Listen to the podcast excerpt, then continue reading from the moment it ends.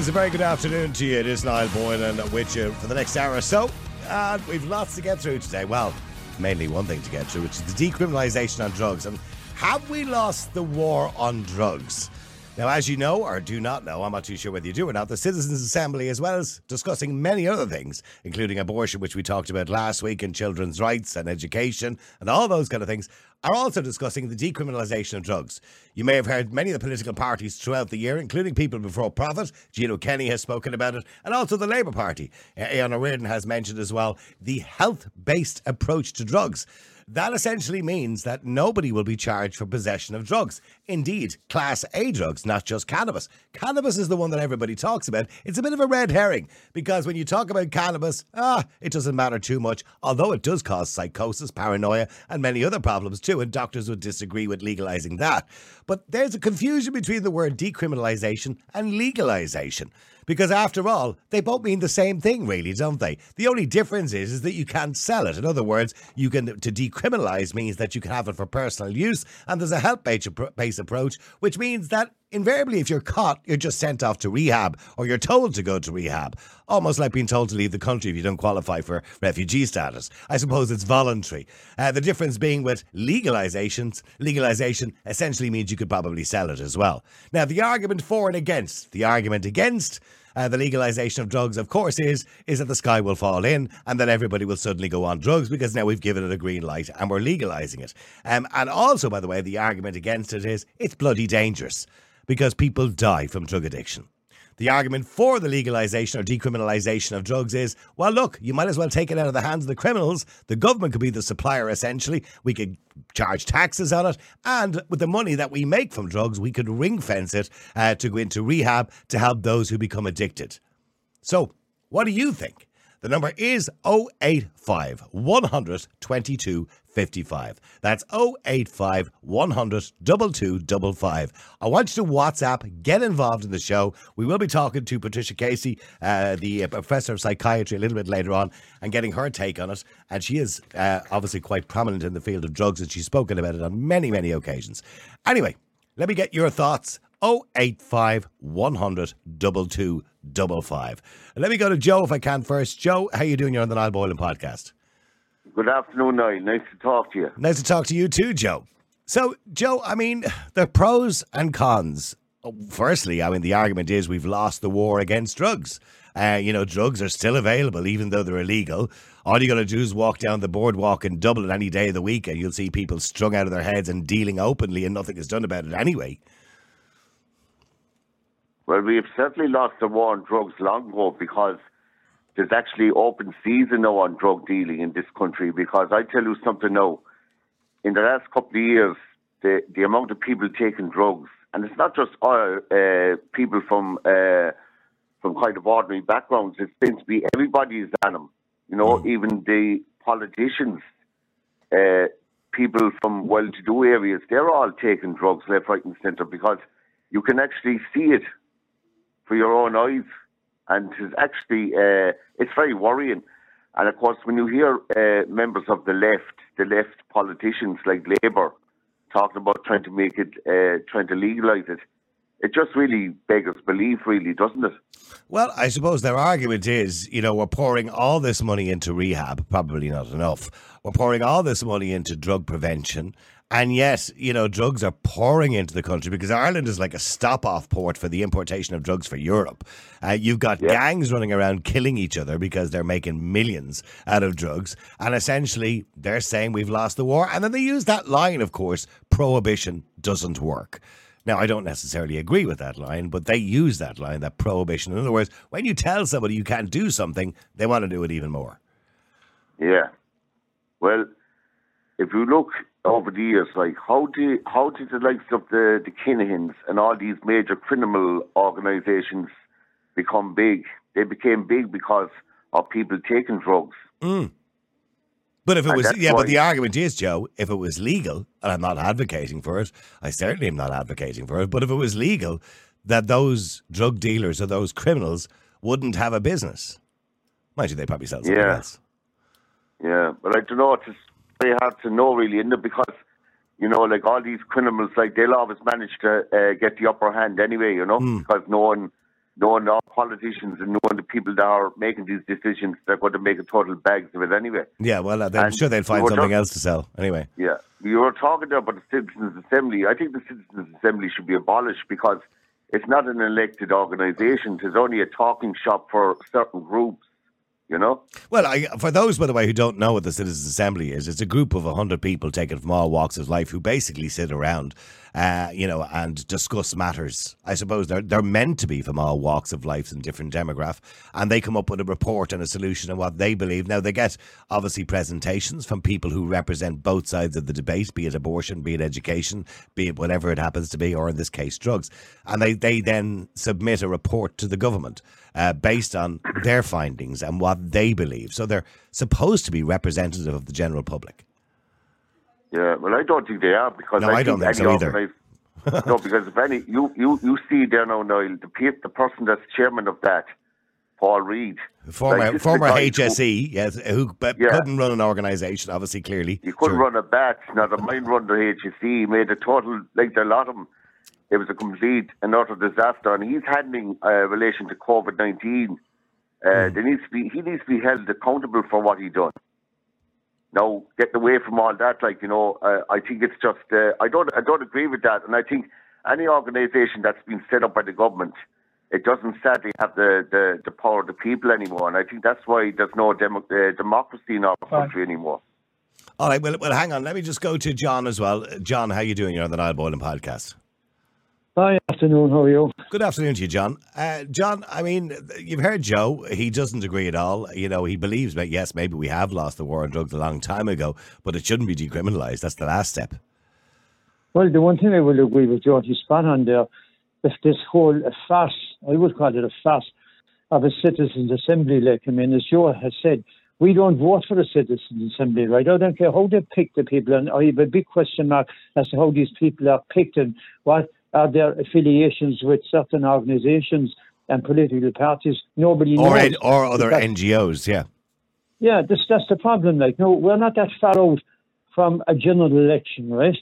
So why the hell would I bother going into a polling booth and voting, or Joe, or anyone else of the thousands that listen to your show today, right? Why would I bother or ask going to the polling booth when the decisions are now taken by these so-called people that are representing me?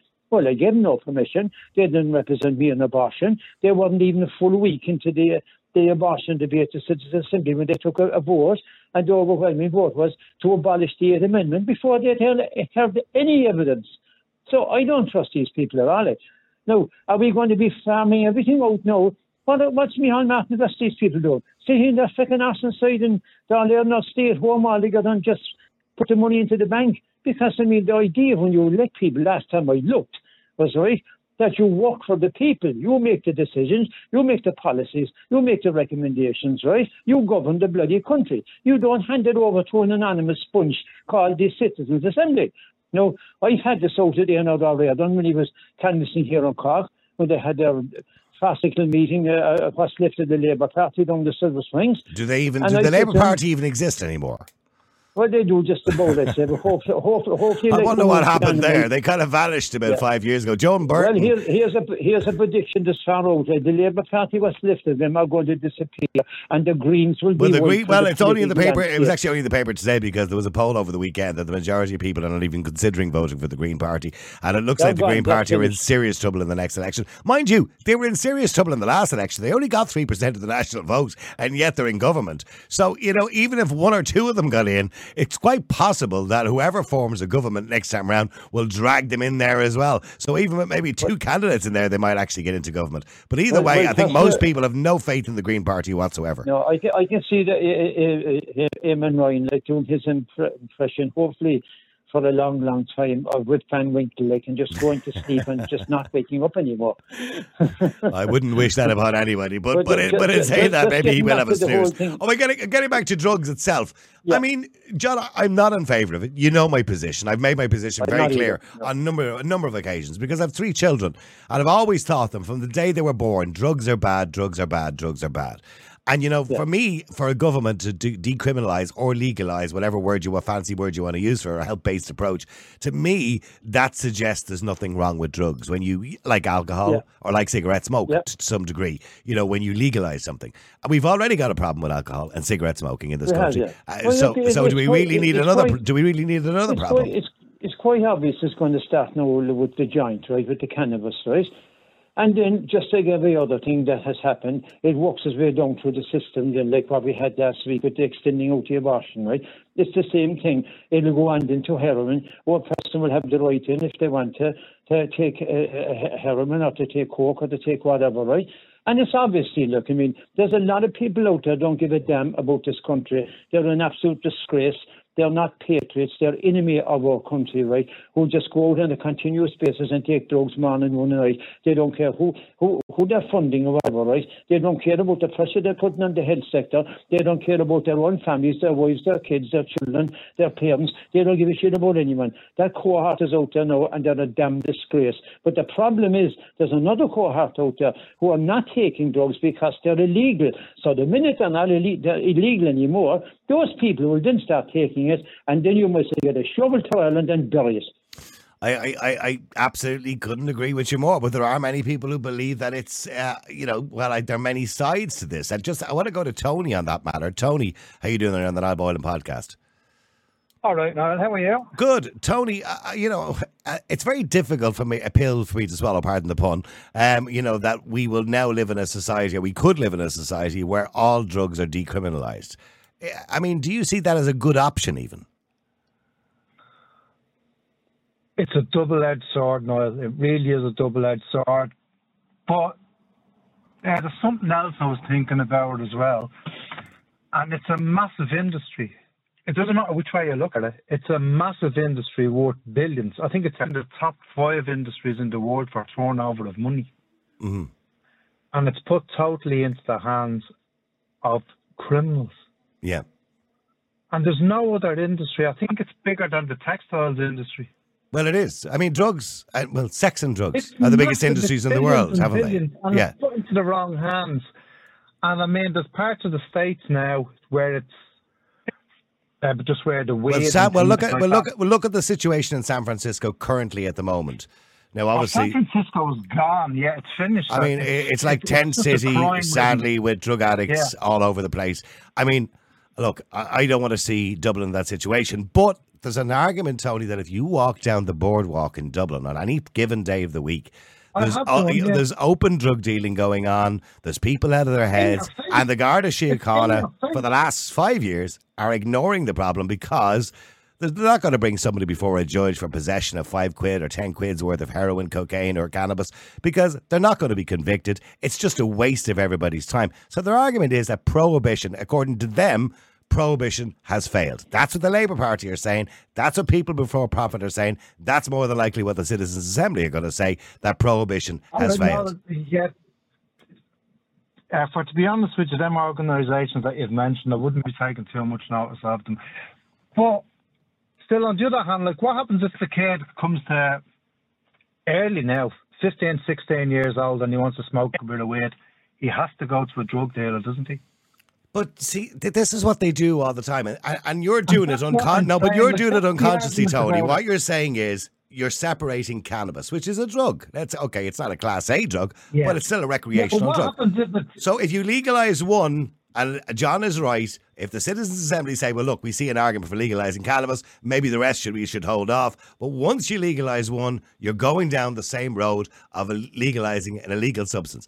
We're already in a country where more people die every year from alcohol, by the way, indirectly and directly, every year from alcohol smoking. Do we want another problem, another social problem? Is that really the answer? No, we don't want another social problem. No. Yeah, but definitely... I do think down the road of a kid that wants to try weed, he has to go to a drug dealer. When he sounds that drug dealer for 2 months, 3 months or whatever, he goes with a bit of coke here. Why should a kid be going on drugs in the first place? Because unfortunately, John, like, that's what kids do. But whether he wants to go on drugs or not, that still doesn't make it right. There's no kid should be taking drugs. I fully agree with you. If you think on a man, no, but hang on a second. By your logic, so just because a kid takes it, no, he ends up getting a criminal record. So we'll decriminalise it, so the kid at 15 can smoke cannabis. Are you right in the head? But Tony, what we're talking about is, and I am going to be speaking to a professor of psychiatry in a few minutes, Patricia Casey. But what we're talking about here is we also have to take into consideration the health of those children. And whether you like it or not, cannabis is not this wonderful, gorgeous. Hang on. That doesn't do any damage whatsoever. We know from the evidence, particularly on young men, by the way, that cannabis is responsible for psychosis. It's responsible for paranoia, depression, and many other problems. So why would we want to go down the road of giving into it? Sorry? Well, it's happening anyway. But that's not a reason to do it. Just because something is happening, I mean, theft is happening every day, burglary is happening every day, murder happens every day, but we don't legalise it. We don't legalise it. No, but we've legalised alcohol and taxes. Oh, well, I think, by the way, if somebody invented alcohol today, I don't know whether we would legalise it, but however, yes, you are right, and we tax it and we make money from it. And by the way, the argument from the Labour Party is, of course, that the money and the taxes that we take from drugs, that would be ring-fenced to go towards rehabilitation, which kind of this seems a bit like a bit of an oxymoron, but however. Listen, lads, thank you very much indeed, but I do want to go to my guest today as well, Dr. Patricia Casey, who is a professor in psychiatry, and she joins me. Good afternoon to you, Patricia. Good afternoon, Niall. Thanks for having me on. You're very, very welcome. Look, you have been quite outspoken on many occasions with regards to drugs and many other social issues. And maybe if we could just hire you up slightly on your camera there, we can see you a little bit better, Patricia, or tilt your camera down. Sorry, that's probably our fault, just not. That's much better. Get yourself in the middle. But I mean, the argument from the Labour Party, from People Before Profit, and most likely from the Citizens' Assembly will be that the bottom line is it's already there. Prohibition is not working and we've lost the war on drugs. Would you agree? I think that's, as you've already been pointing out, because something is happening and we're not getting on top of it is no reason to make that substance legal, because what will then happen is that more and more people will use it because they will say, well, if there's nothing wrong with it, we'll take it. And so you will escalate the problem rather than controlling it. We had our own experiment on this a number of years ago, about 10, 15 years ago, when there was a loophole in the law and legal highs could be sold. And I don't know if you remember, but there were little shops opening up everywhere selling legal highs. Mm-hmm. And we found in psychiatry that the number of people coming in to the emergency departments at that time with acute episodes of psychosis as a result of these drugs increased by 1/3. So our workload increased and these substances were being used increasingly by people who otherwise wouldn't use them. People were saying to me, but they're available, there's nothing wrong with them, why can't we take them? And the upshot were episodes of psychosis and people coming into the emergency department. So I don't know why we need to go down this route again. I think a starting point would be to try the rehabilitation route in cooperation with the Department of Justice and the Department of Health. Get them. But isn't that what they're talking about, Patricia? I'm sorry, my producer just asked me if you could move slightly into the middle so we can see it a little bit better, and I do apologise. We don't want to miss the wonderful features. But also, the Labour Party are suggesting, and Éanna Wearden said, is this is not legalisation. This is essentially not even decriminalisation. What it is, like Portugal, and they quote Portugal quite a lot, and Switzerland and many other countries, Canada as well, where they have injection centres and all this kind of thing, that we need to take a more health-based approach to this. In other words, when we catch that poor unfortunate on the street and he has a wrap of heroin in his pocket or he has a couple of wraps, that we don't bring him to court, that we give him leaflets or we give him advice or her advice price on going somewhere to get off the drugs. And the money that we save, you know, from not criminalizing people, you know, that we ring fence that and put it into a health-based approach. They've also obviously said as well, we need to stop using words like junkie or even drug user, for that matter, has now been suggested that we don't use those words because it stigmatizes people. Now, personally speaking, I've got three kids. They're all adults now, but I'm quite happy with the word junkie, and I'm quite happy with the word, with the stigma, because I think it's important we have a stigma there, but they disagree with me. Well, look, the world is gone very woke at the moment, and Ireland is probably the most woke country in the world, so I'm not surprised people are making that ridiculous statement that we should stop calling people drug users, because that's a fact. People are taking drugs. They are using drugs. They are drug users. We're all drug users to some extent. I mean, I've got a cold at the moment, so I've taken paracetamol. So, you know, I use a drug. So that kind of nonsense isn't here nor there.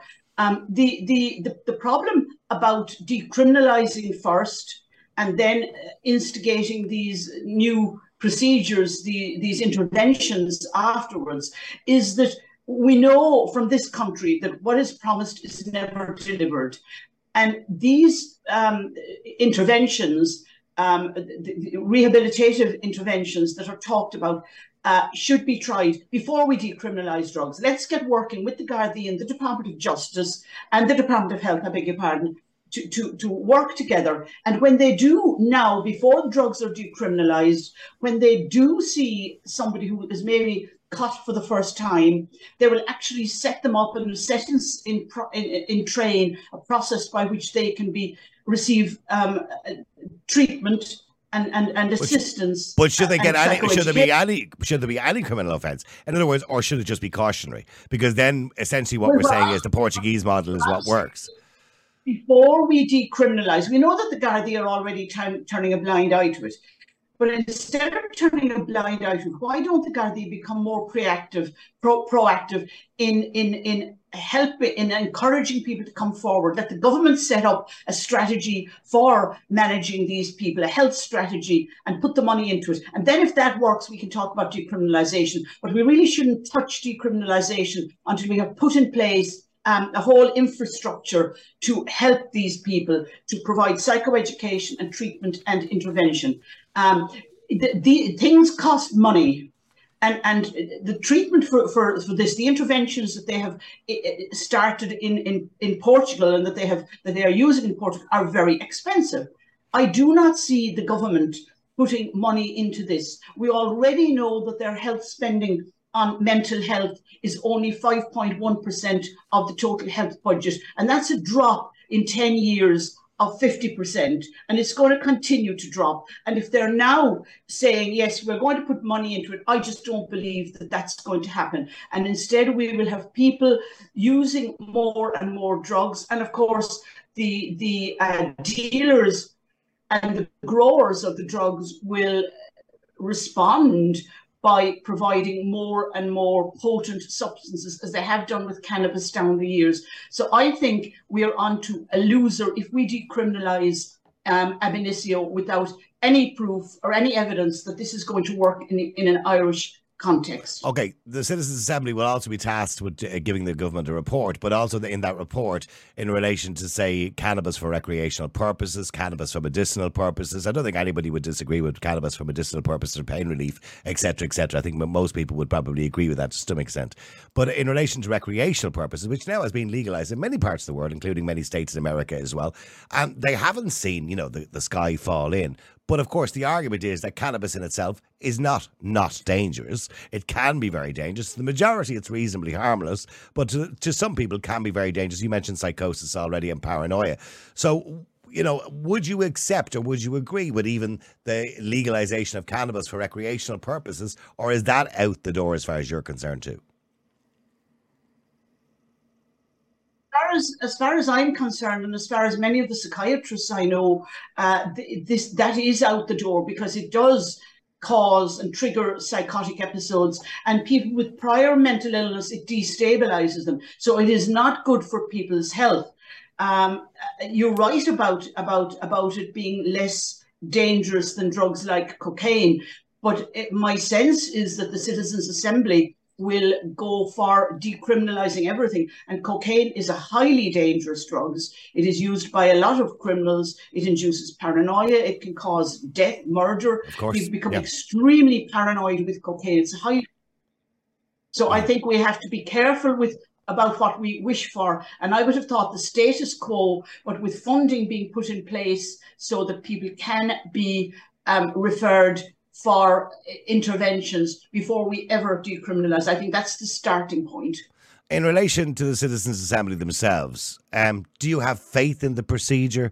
I mean, we've seen the Citizens' Assembly involved in many referendums now and many different projects. This year alone, by the way, they're obviously reviewing abortion legislation, they're reviewing sex education, and they're also reviewing drugs. Do you have faith in what is supposed to be an independent panel of people from all walks of life? A lot of people doubt the veracity and the, I suppose, the competence of the Citizens' Assembly to come up with a balanced result. Do you trust them? Of course I don't. No, of course I don't trust them. They're absolutely predictable in everything they say. Are they left? Wait, are you trying to say they're left-leaning? Is that what you're trying to say to me? I think they're very woke-leaning. I think they're probably left-leaning, and they're entirely predictable. I refused to go before them, having accepted an invitation at one point. I then backed out in relation to the abortion issue because I saw how they were behaving to the people who went on, who took the same view that I did, and I didn't want to put myself through that and through being vilified. They do not respect other people's opinions, and they have a predetermined agenda. I have no faith in them, and I don't. And the only People's Assembly I would accept is the government. The government are elected. I don't think very much of the current crowd, but at least they are elected by the people. They're not chosen. You know, I've no idea how the Citizens' Assembly were chosen. Are the government pawning off their responsibility to the Citizens' Assembly, essentially saying, well, look, this wasn't our decision, this is yours? Yes, that's exactly what they're attempting to do, but nobody will be fooled by that. Well, unfortunately, legislation is being dictated by it, because we're now seeing a situation where last week, and sorry to go off in a slight tangent from the subject, in relation to abortion legislation and the review of the abortion legislation, that People Before Profits legislation, or the legislation they've proposed, got through a private member's bill, and now it's gone through the second stage and now goes to the Oireachtas, so it's quite possible. Now, it may not, of course, but politicians don't vote against their own parties. It may not actually go through, but in saying that, it looks like it'll happen sooner rather than later. My point, Niall, was in relation to the Citizens' Assembly, how predictable they are, and how that nobody will believe when the government says it's their decision, that it's not their decision in relation to drugs. And then, of course, it will come back to the government. And, you know, once you start the ball rolling, once they have taken the advice of the Citizens' Assembly, then in a few years' time, even if the Citizens' Assembly only agreed to decriminalise cannabis, in a few years down the road, we'll be seeing what's happening with abortion. We'd be seeing in government a further attempt to liberalise the law. So I think once you open any of these doors in these controversial areas, there is only, for now, one way that things go after that for a time. Of course, there is the arc of history, so things come round again, but, you know, not in my lifetime. Well, listen, I got to thank you very much indeed for joining us on the show today, Dr. Patricia Casey. Thank you very much indeed. Thank you, Niall. All right. Now, I want to go to some of our callers, if I can. Let me just go to Jim as well. Jim, how you doing? You're on the Niall Boylan Podcast. How you doing? In relation to the drugs, first point is they're very bad for your health. There's no doubt about that. By HSE report from a couple of years back, they're 6 times more carcinogenic than an ordinary cigarette. They're 6 times more likely to get cancer. Yep. Than smoking an ordinary cigarette. I don't know where that evidence comes from. Cancer has caused. You know what I mean? Sorry, that was the question. We know the problems. Your phone is just a little bit wavy, Jimmy. Could you kind of hold it closer to your mouth or take it off speaker if it's on speaker or something like that? No, it's on speaker. No. Oh, okay. Okay, it's just it's coming in and out, fading in and out. Go on. There's 6 times more likely to cause cancer from what you believe. Go ahead. Well, what the HSE report was, that's what I believe. It's been proven. Than an ordinary cigarette. An ordinary cigarettes aren't recommended nowadays, as you know yourself. Well, I don't think anybody should be smoking anything at all, but however. Well, if you do, but, you know, there shouldn't be, it's not good for you. No, clearly. the joint is 6 times worse for you, basically. Mm. And you have no control over machinery or anything else when you're high or coming down from the effects of it. No, but you could argue the same with alcohol as well, and we legalised that, didn't we? Yeah, you could. And that's why driving is banned while you're under the influence. Absolutely. But see, here's the argument, Jim. By the way, let's be clear about it, and abundantly clear, because this is my podcast and I can say what I bloody well want. I'm not in favour of it. I don't agree with it. And by the way, my hand is up. When I was 18 to 20 years of age, yes, I smoked a few joints. Yes, I tried a bit of LSD. But, you know, I copped onto myself very quickly that this is a very dangerous path for anyone to go down. Well, good for you. A lot of people didn't. But this is the problem. And I can look back in hindsight. But what I'm saying to you is that there's an argument there, not my argument, but their argument, be it the Labour Party and Éanna Wearden, People Before Profit, or anybody else who has put forward legislation on this, and the Citizens' Assembly probably in their report, is that the war on drugs is lost, prohibition is not working, and we may as well join the party as ignore it. In other words, we may as well help people do it safely than ban it completely. You don't agree with that yourself? No, I don't. Not at all. I'm just giving you the argument. I'm only giving you the argument, Jim. I know you're giving the argument out to the side. Yeah. So I just thought the best thing I ever saw in relation to drugs was one simple word. When someone offers you drugs, just say no. No. You know. Absolutely. No. I couldn't agree with you more. But but that's all well and good, Jim. A lot of people don't say no. I won't cut across you. I saw it on bags in supermarkets one time. Just say, and a big "no" in the middle, just say no to drugs. And that was very effective. It wasn't in this country, it was out abroad. Mm-hmm. So, you know, they just cause more problems. And they're trying to you know, get rid of the coffee bars in Amsterdam. You know, it's affecting tourism over there. Of course it is. So, I mean, that just tells you, they went the liberalisation route, and now they're trying to track back on it for this. I wouldn't mind. People use Amsterdam as some sort of, you know, tool in this particular debate and say, look how wonderful Amsterdam is. It's not wonderful at all, and the people of Amsterdam hate it. They hate being known as a capital for sex and drugs. Yeah, obviously they do, yeah, because they're trying to get rid of it now. They're trying to put back on it. And, I mean, it won't definitely, I can't see getting any votes for any of the parties. Mm. Maybe, you know, any of the Gaels and the Falls and Féin Labour, any of them might get for some of the others that are proposing it. But they get the young vote out of it, won't they? They get the young people voting for them. Young vote won't. Guys high in drugs won't come out and vote. That is true. But do me a favour, stay there for a second, Jim. Let me just go to Peter as well. Peter, how you doing? Bye. How you doing, Peter? You're on the Niall Boylan podcast. Yes, good afternoon. Peter, I mean, this argument, you know, that somehow, you know, the war on drugs is lost and we might as well just decriminalise it. Is it a good argument? Well, I don't think, you know, it's not a war on drugs. It's a war on people. It's a war on people who take some drugs. You know, there's some drugs we've chosen to have a war on the people who take them, but the drugs we've chosen, it's got nothing to do with science or evidence. It's not the most harmful drugs that we're persecuting people for. It's some of the least harmful drugs. But really, you know, the more important point is, I mean, you say you're concerned about your children. You wouldn't want to see any sort of reform because you want to see your children protected. I mean, you know, the more harmful a drug is, the more irresponsible it is to leave gangsters and criminals in charge of the market.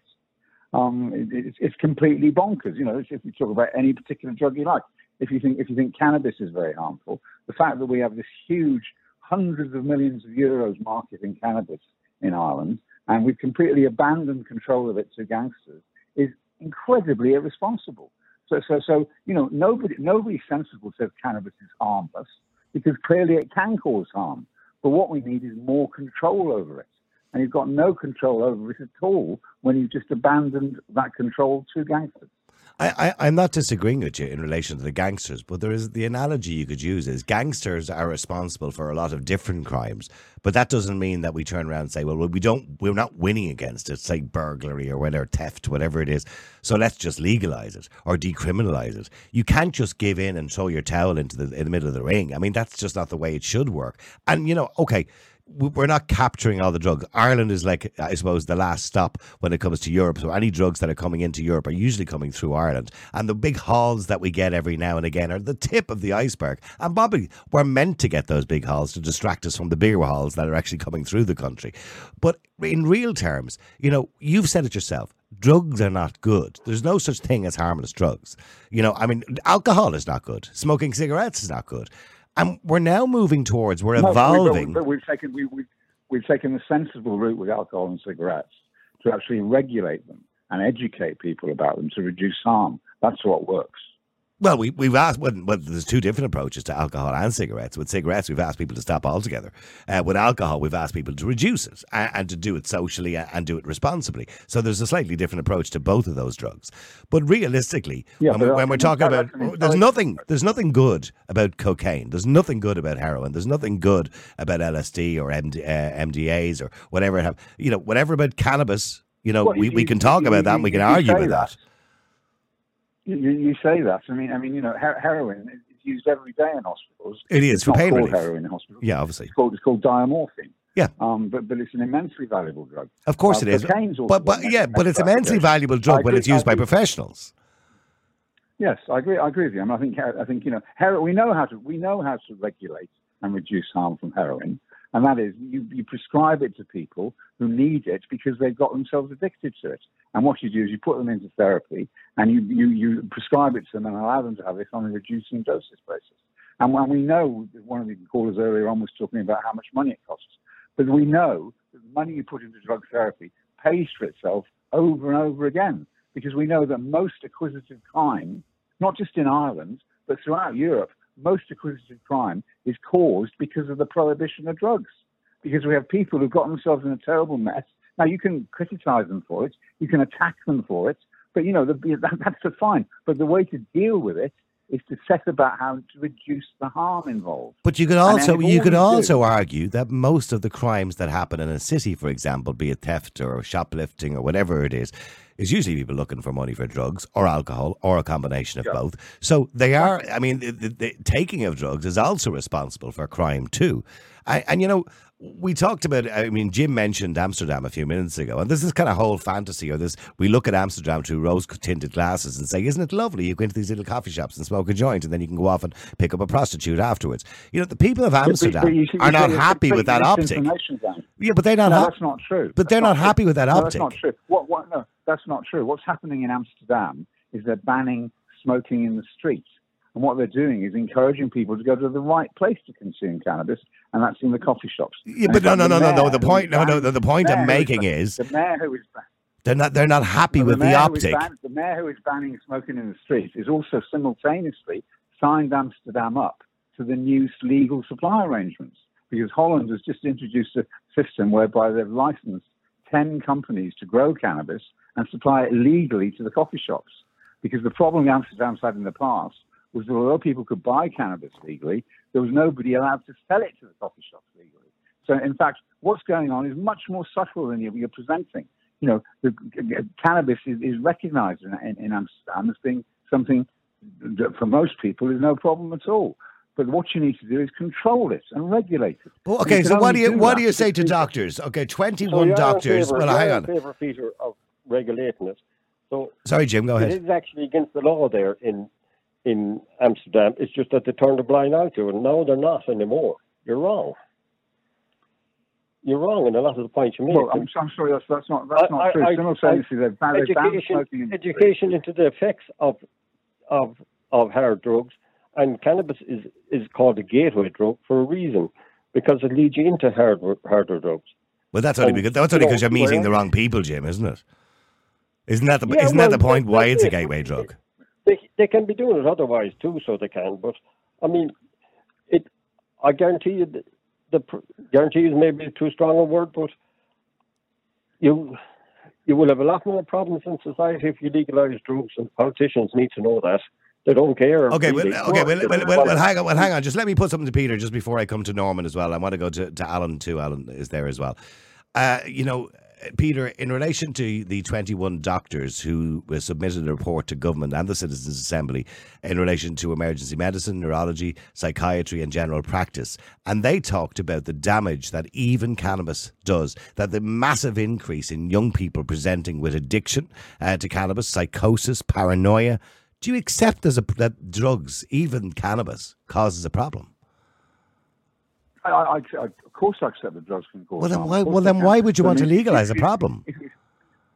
No, because what you're doing is you're legalising in order to get control. Legalising sounds like a free-for-all, but in fact it's exactly the opposite.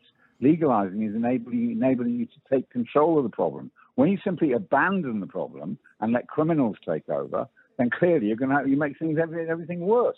Our governments, not just the Irish government, but all governments are so incredibly irresponsible about drugs because they're not prepared to take responsibility for them, and so they abandon them to criminals. Stay there for a second. Let me just go to Norman as well. Norman, how you doing? Well, hang on, Peter. Stay there. I'll keep you there for a second. Norman, you're on the Niall Boylan Podcast. How you doing, Norman? Not too bad. And yourself? Good. Now, Norman, you spent some time in the Netherlands yourself. I did. I say about 14 years. I used to live about an hour from Amsterdam. So, often we'd go up there for a nightclub or whatever, or just for a good night out, Yeah, a good time. Yeah. Usually without drugs. Yeah.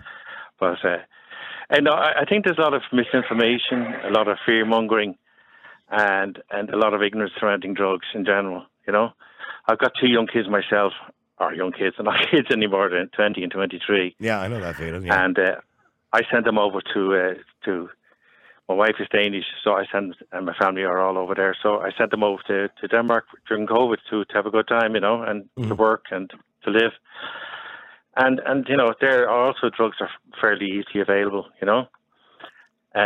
I don't believe cannabis is a gateway drug. You were saying about the 21 doctors, yeah? Mm-hmm. That's right. Yeah, yeah. But I was just saying to your researcher, a very nice person, by the way. She's an amazing person. Amazing. That's and my wife, by the way, but okay. Oh, is it? Okay. Okay. Very good. But just on a side note, I don't want to go on a tangent. She's the director of my content. She does everything, including looking after everything. Me too, by the way. Okay. But we were just talking about menopause. I just wanted to mention menopause, how little we know about it. And my wife went through it. And unfortunately, we didn't take the HRT therapy because we were scared of the cancer, which now has been disproven. I don't want to completely digress off the topic, but yes, the original report that came out that discouraged people from taking HRT was faulty, and that the science used behind it was incorrect. Now, don't get me wrong, if you have already or you're susceptible to breast cancer, you should talk to your doctor. Exactly. But, yeah. Exactly. But getting back to drugs, the Citizens' Assembly are currently meeting in relation to drugs and many other issues, Norman, and they will come back with a report to the government, most likely suggesting we should decriminalise all Class A drugs, including cannabis. I don't know. Peter seems okay with it. When I say he seems okay with it, he believes we're better to regulate it than ban it completely. Yeah. At least then we have control. But I don't know. You've two kids. You're saying your kids went to Denmark and they're much more free and easy about drugs. But I'm sure, Norman, you wouldn't like to hear that your kids are taking drugs. No, but they're going to. You can't just wash your hands with it. That's not it. But they come and talk to me. My son came to me and he said, listen, I've been offered to take cocaine. What do I do? So I sat down and talked to him, and I was happy he came to me to talk about it. So obviously he felt he could approach to me and ask more for my advice. I'd rather that than he just go off and listen to but you'd rather he didn't do it at all. I'd rather he didn't... go into a relationship or get married or have sex or drink or smoke. Or be innocent as the day he was born. But let me go back to Peter in relation to it. See, Peter, my thinking is, like Norman, I've got kids who are all adults now, by the way. They're all over the age of 20. But from the moment they could see logic, 11 or 12 years of age, and they started to experience life, I'm always saying to them, now we were not a non-drinking family anyway, so there was no alcohol in the house or anything like that, okay, because I don't drink. But I always used to say to them, drugs, bad, and it's a message that you nail home to children. But when the children then realise that the government are saying, well, we decriminalise it or legalise it, if that's the word you want to use, because it's kind of two of the same thing, if you ask me. But anyway, yeah. But you're more or less, Peter, saying, well, hang on, can I jump in there? But they are adults and they have to go up themselves and take decisions. We can't be there for them all the time. So when he went over to Copenhagen and was offered drugs, he asked for advice. But in the end, it's his decision.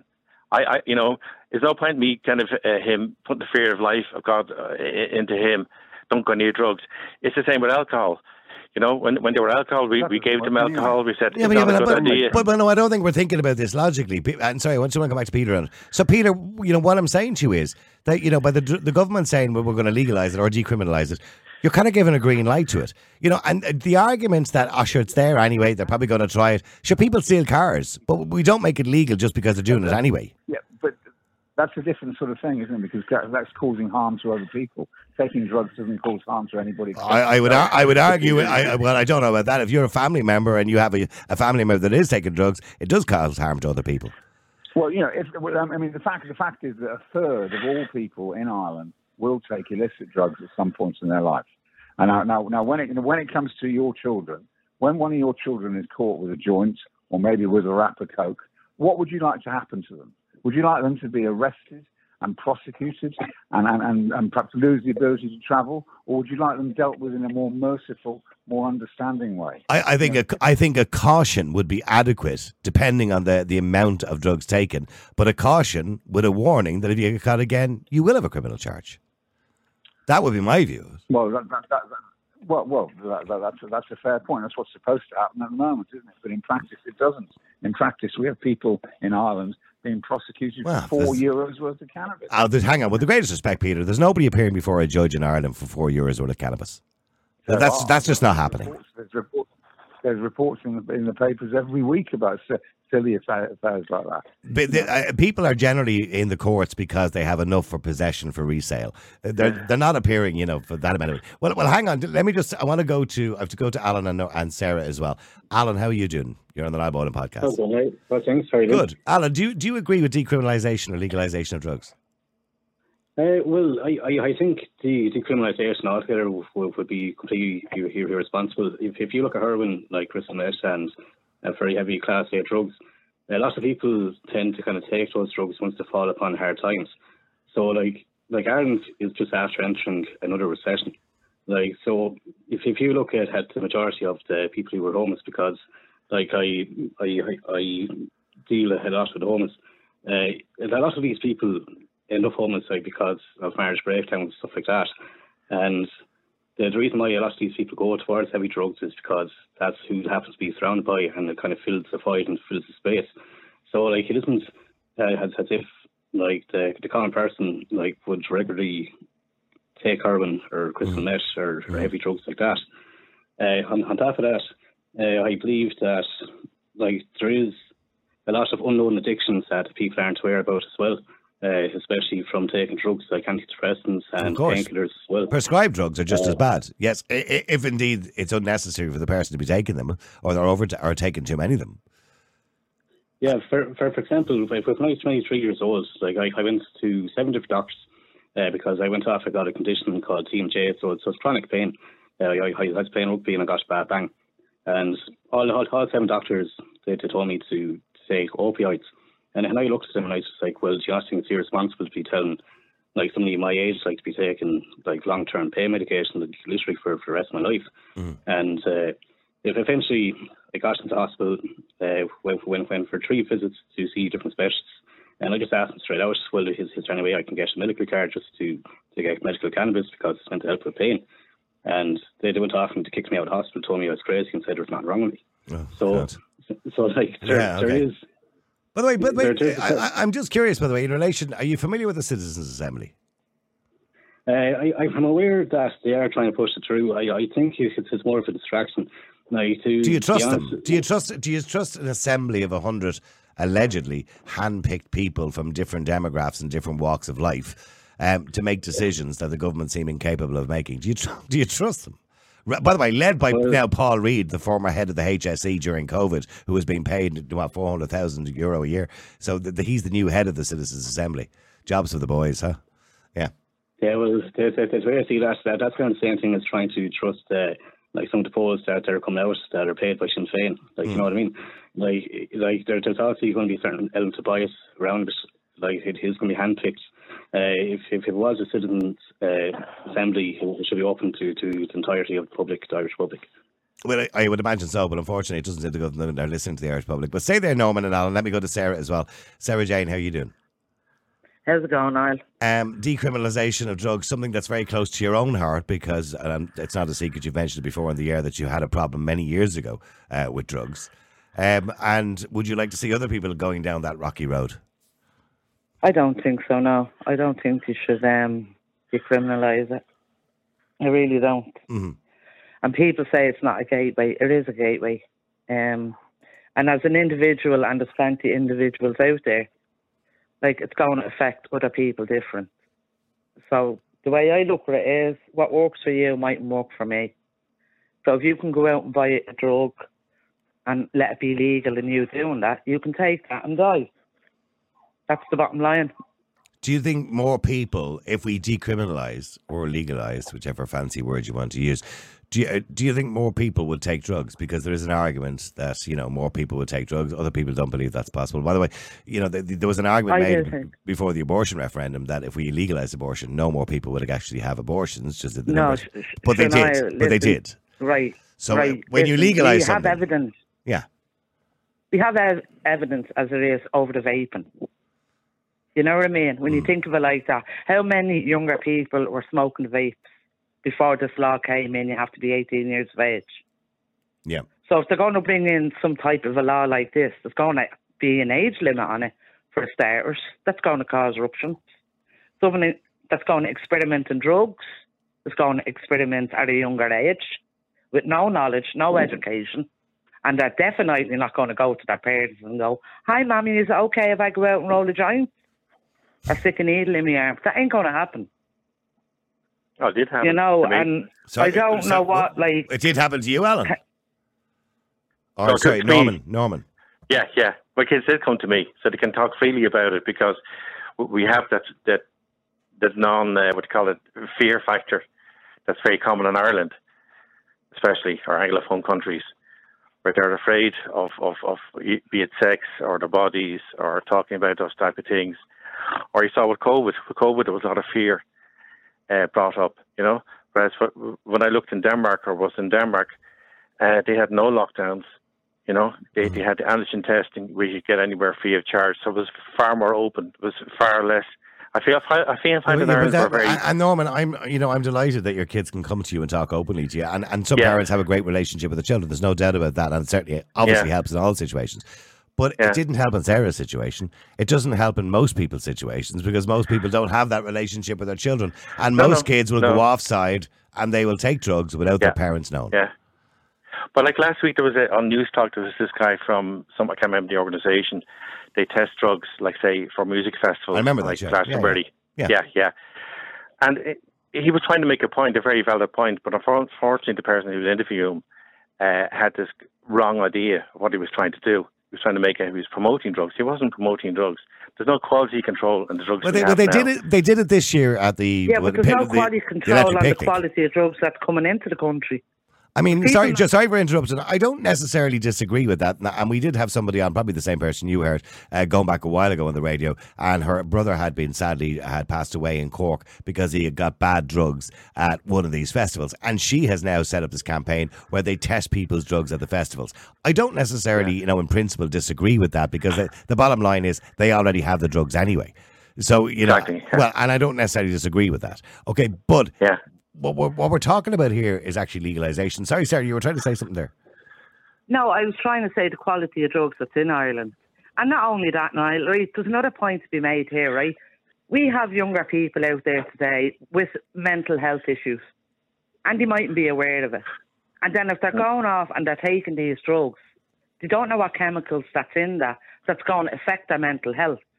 And they end up in a psychiatric unit, like. I've walked there, and I've seen the way it works. So what I'm trying to say, as an individual, like, the guy that you have on there, he must be a free spirit. He must... Who, Norman? I don't know what it is. Norman or Alan, which one of them?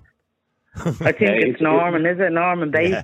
Norman, yeah, that's me, yeah. I'm actually quite conservative, believe it or not. But anyway, I have lived in Holland. You seem to be pretty open-minded, but like, I was stepped out as a 14-year-old, and I swear to God, she can even, like, I was walking down the road, actually, and she made a comment on somebody smoking drugs. And I didn't say anything until I was further up the road, and then she was able to tell me 1,001 things. At 14 years of age. You know what I mean? Yeah. Yeah, but go on. So they're obviously aware, rather than being the things hidden from them in the old Catholic Ireland when everything was hidden from you, including sex and your relationships and mental health. And we still have a lot of issues here in Ireland with mental health. Because but nobody is being educated about what our people want to do is to bring in laws and policies. No, I think they're trying to change. They're trying to change the mindset, and they're trying to bring it out of the dark ages and get people to talk about it. Now, why do people get addicted? You know, there's a lot of people out there with mental issues, as you said. And you know, it's the same with the minimum euro price. Because people get addicted because they like it. I like smoking. I will smoke a cigarette. Yeah. I love sausage and a fry. I will eat a fry. No, but also it's with alcohol. A lot of people are addicted to alcohol because they have alcohol issues. They have relationships. But Norman, but hang on. With the greatest respect, if we knew the damage that if we look at the damage alcohol is doing to society, and the amount of crime that's involved because of alcohol, the amount of alcoholics we have, the amount of damage that's done financially to families, if we looked at the damage, and by the way, more people die every year directly and indirectly from alcohol. And somebody turned around to us today and said, "Listen, we're thinking of bringing out this new stuff called alcohol." I guarantee you it would never be legalised. If we knew in hindsight the damage that it did, we'd never legalise. The damage that it does after midnight in the hospital alone, the amount of beds it's taken up, the amount of time it's taken up for doctors to look after. The point I'm just trying to make, Norman, is we'd never legalise it if we knew that. But you saw what happened with prohibition. That's how the mafia and the gangs in America got so big. But that's the only reason for that is because the genie was already out of the bottle. In other words, you can't just have something available for hundreds of years and then suddenly ban it, because unfortunately that doesn't work. But we've had alcohol for thousands of years. They found out our alcohol like 2,000 years ago, a trace of doing beer or something. Absolutely. So what I'm saying is it's been legal for so many thousands of years that they're not going to suddenly ban it. But I'm trying to make a point. Knowing the damage alcohol does to society, if it was only invented tomorrow, and in hindsight we knew the damage or we could predict the future, we would never legalise it. Never. No, and I would argue that we know the damage drugs does to society, and it's always been illegal. Well, apart from you go back thousands of years ago. Educate people. When my kids are over and with the family over in Denmark, there's a lot of alcohol are available. They don't take that much because they've grown up to know how to drink with it. They can buy alcohol in Denmark at 7 o'clock in the morning, you know, at half the price or a quarter the price or tenth of the price. You know, I bought 30 bottles over there last summer for €6. I mean, sorry, just to go back to Alan as well. Alan, I'm looking at some of the messages that are coming in here, by the way, some of the texts and WhatsApp. Somebody says, no, drugs are terrorism and should be treated as such. I mean, that's a fairly strong statement, but I wouldn't disagree with it. What kind of terrorism? You've also got state terrorism. You also have... hang on. Just let Alan respond to that. Sorry, Alan. I mean, you've listened to Sarah, who's a former drug user, and thankfully got our life back together many, many years ago. Mm. You know what I mean? So, I wasn't a former drug user. Not you. No, of course. In regards to that... Sorry, I was. I've no problem saying it. An awful lot of drugs that people are taking, like, it's all done on a risk versus benefit versus risk basis anyways. So if you look at a lot of the psychiatric drugs which are being provided to teenagers and young adults, and if you look at the side effects, like, one of the most common side effects with it is actual, like, elevated suicidal thoughts, like particularly if you're 25. Niall, can I just stop in there for a minute? Yeah. The point I am trying to make is, right, when you're a child and you're developing, in other words, right? Or probably the lack of education, whatever the case may be, you mightn't realise you have an underlying mental health issue. No. And the drugs that are being sold out there today, than back in the 80s, is totally different. And the effect that it has on that individual and their families. Now, I'm not talking about my own stuff here. I'm talking from a working perspective. It's horrible, it is. But so, Alan, if it was your choice tomorrow to decriminalise drugs, would you decriminalise them?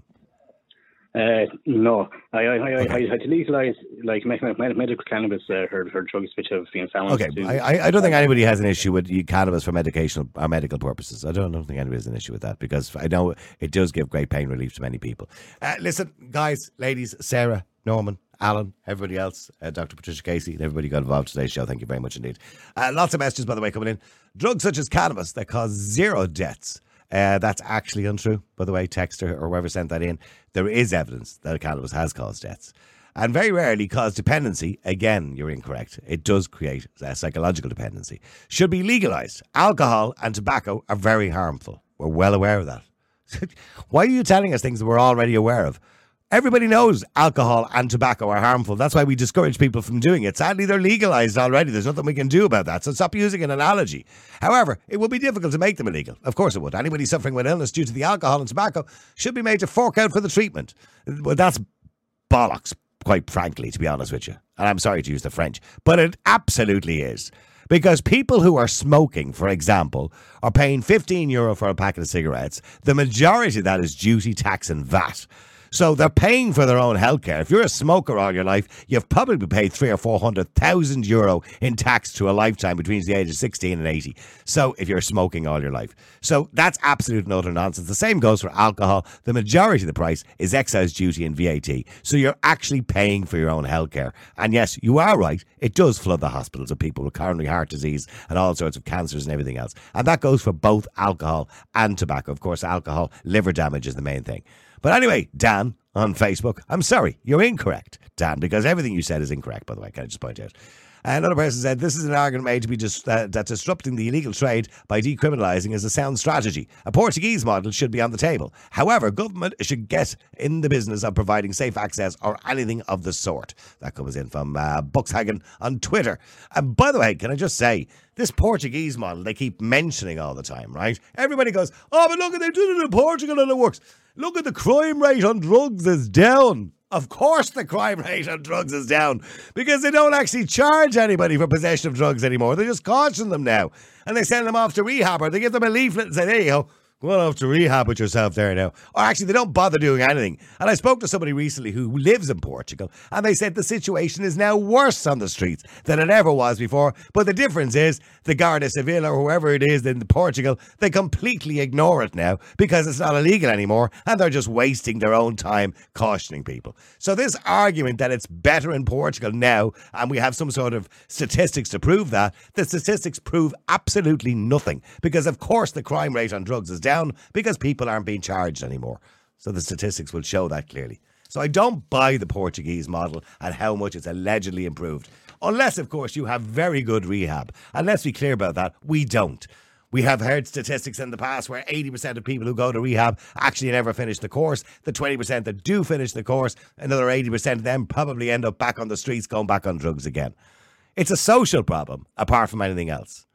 So, and then the other argument, Ash, well, look, it's just cannabis and all for recreational purposes. It didn't do anybody any harm. It does do people harm. Go to the Rutland Centre. Go to any of the drug rehab centres around the country. Any of the addiction services around the country. They will tell you there's a massive increase in the amount of people, particularly young men, presenting with things like psychosis, paranoia, depression, all caused by cannabis. So don't suggest that it's harmless. It clearly isn't. No drugs are harmless. Paracetamol is not even harmless, for God's sake. But then again, they are prescribed drugs. We could do a whole show on prescribed drugs, by the way, as well, by the way. Equally as dangerous for people who don't actually necessarily need them. Anyway, I shall talk to you again tomorrow at 12. You never know what we might be talking about. Don't forget, by the way, if you want to listen back to this podcast, you can. All you got to do is go to our website, www.niallboylan.com. And failing that, by the way, you can go to Spotify if you want to listen to it, not watch it. You can go to Spotify, iTunes, Amazon, all the usual platforms as well. And if you ever want us to cover a topic on the show, please send us an email or a WhatsApp. You can WhatsApp on 085 100 2255. That's 085 100 2255. Or you can send us an email. And it's Niall@NiallBoylan.com. That's easy to remember, isn't it? Niall@NiallBoylan.com. Thank you very much indeed. Don't forget, by the way, we've got some great stuff coming up. And we are going to have some subscriber-only stuff. Remember, the daytime show that we do every single day will continue to be free. We would like you to support us. That'd be a good idea. You can do that, by the way, if you're watching on Twitter now. There's a button just up there that says follow. If you click on the follow button and then you click on subscribe, you can buy me the price of a pint. That'd be nice, wouldn't it? Or an expensive cup of coffee. Or a wrap of cannabis, if that's the way you feel about it. Also, by the way, you can go to the website. And the website, www.niallboylan.com. You can subscribe there as well. And we will have some subscription-only interviews, some really good ones coming up towards the end of next month, all right? And it helps us support the show. It helps us to make it better. We want to make it bigger and better all of the time. And we're trying our best to do that. And we will do it, I promise you. We will make it a show that you won't want to miss every single day. Thank you to everybody, by the way, who's tuned in, downloaded over the last 3 weeks since we started. I have to be honest, it has excelled all of our expectations. We're completely overwhelmed with the amount of downloads and the amount of people watching. So thank you very much indeed, all those who get involved in the show. Back again tomorrow at 12. Until then, have a great day. The multi-award-winning Niall Boylan Podcast. Listen live on Facebook, YouTube, and all the usual live stream services. To get in touch, just WhatsApp or text 085 100 2255. The Niall Boylan Podcast. They told me to shut up. Available for download from all your usual platforms.